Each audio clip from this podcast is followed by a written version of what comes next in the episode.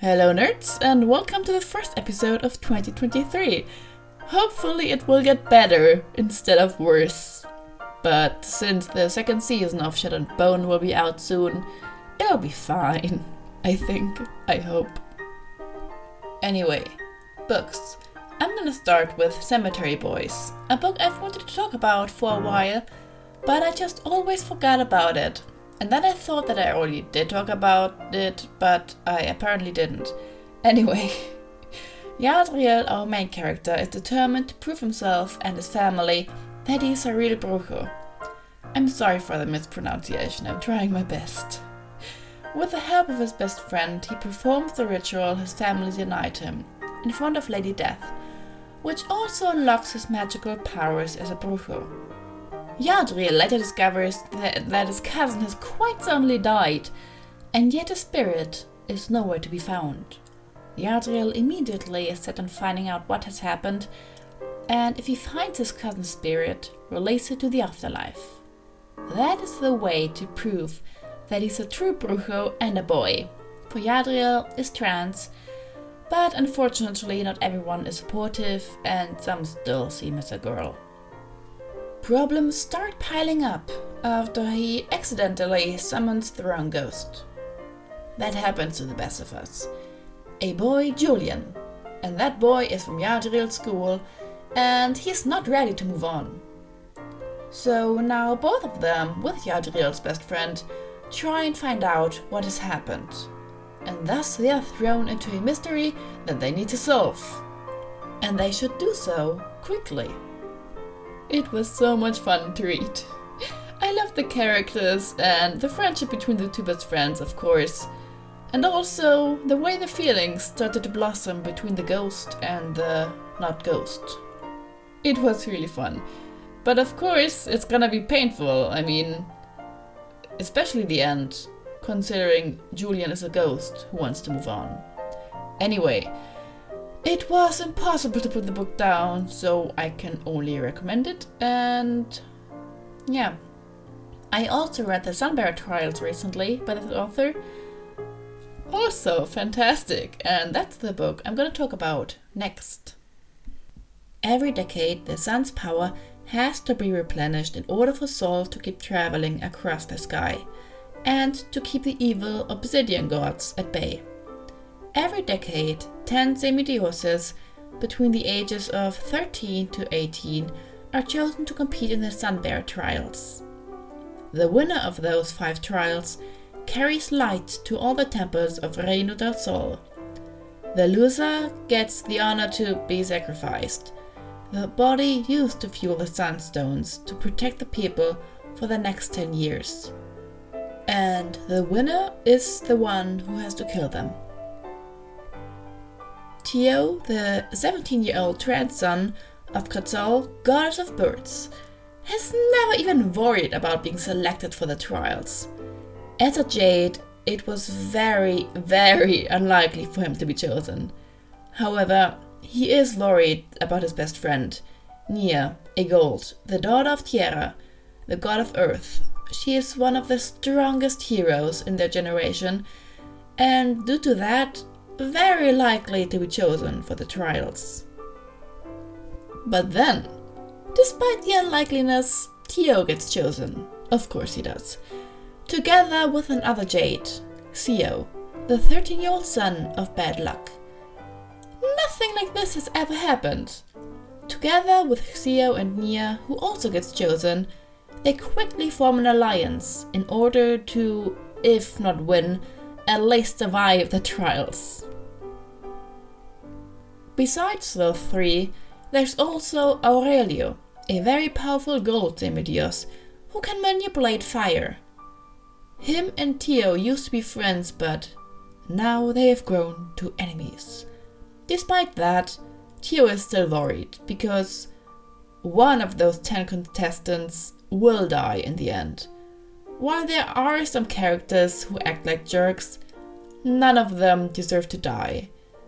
Throughout the trials, more or less all of them grow closer, making it, making it only harder for the winner to sacrifice the loser in the end. You know, I did not know it was a duology.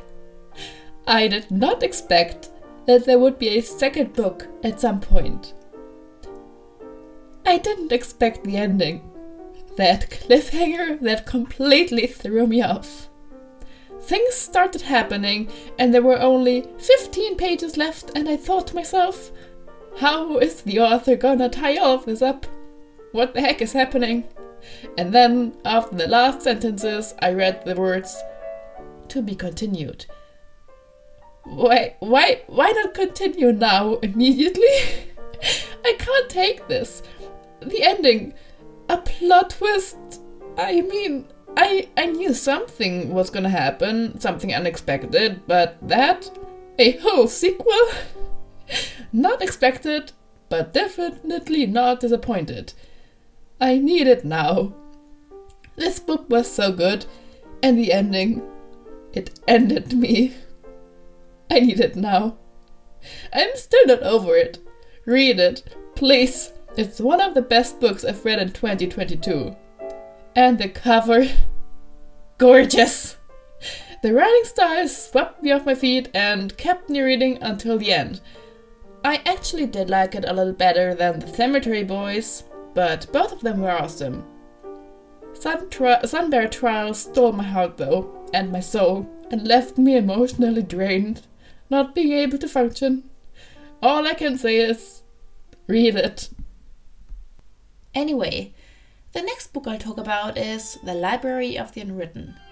Claire was named head librarian of the Unwritten Wing in Hell, where all unfinished stories appear. Her job is it to organize the books and to keep an eye on them. Especially the restless stories.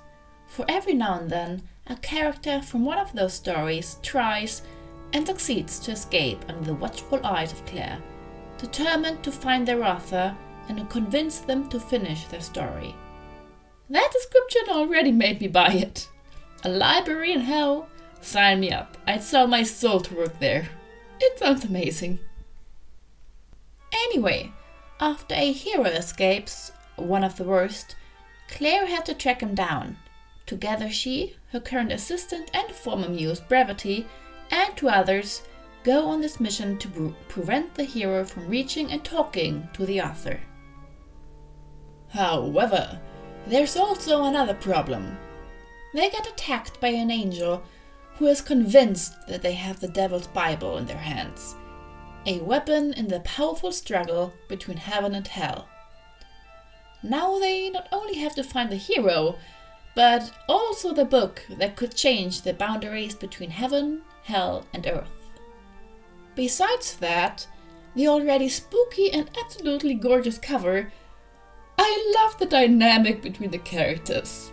I enjoyed finding out more and more about them, and that's one of the things that kept me interested throughout the story.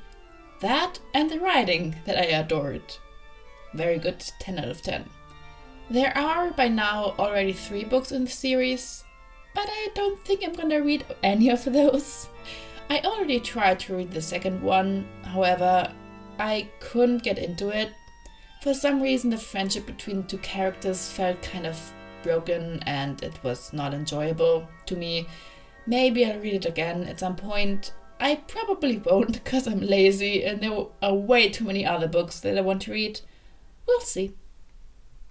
Now, lastly, Ninth House.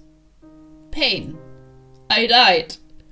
The second book is finally about to be released, and I hope to get it before I upload this episode just so that I can talk about it a little bit. To be honest, I don't like the cover of the second book, but it's Bardugo. It's fine. I need all of her books. There's no way around that. Her books are too good. Anyway, Ninth House. I actually had to reread it. It came out in 2019 and I completely forgot about everything. I'm glad that I did that though. It's so good and I completely forgot how much I loved it. Of course, it's Bardugo and she's an absolutely amazing writer. Anyway, what's Ninth House about? Well, Alex is a high school dropout. She got mixed up with the wrong people, became kind of a low-key drug dealer, and then she became the only survivor of a horrible homicide. What happened? Well, that's what we find out throughout the book with the help of flashbacks. After that particular incident, she wakes up in a hospital bed. There she's offered a chance to go to Yale with a full scholarship. The reason she gets this chance is that Alex can see ghosts, or greys as they are called in the book. Some people who overlooked some secret magical societies have been watching her for a while, and now they want her as a deputy of the Lethe House.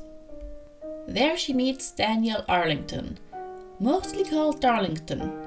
He is to become the mentor of Alex and shows her some magic.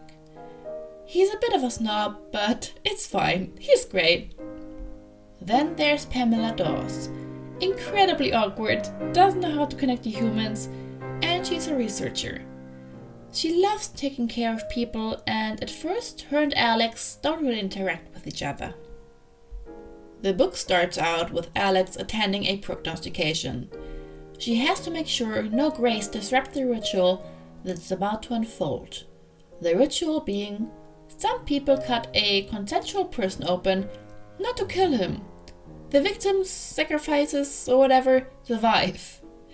They cut the person open to predict the future. Sounds fun.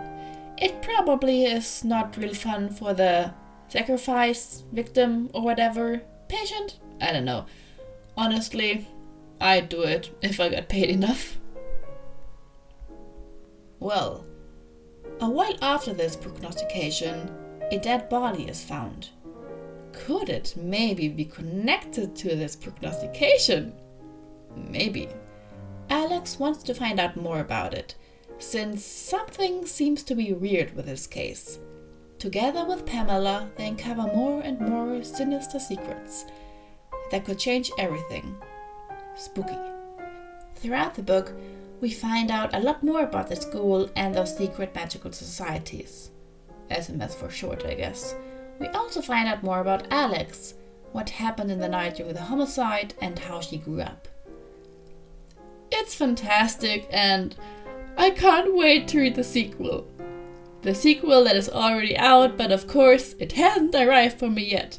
I hope it did arrive at this point once I'm uploading this episode. If not, I'm just gonna cry. anyway, and that's it with this episode. I hope you enjoyed it. I sure did. Anyway, I don't know how to finish episodes. It's terrible. Eh, anyway, bye. Have a nice day.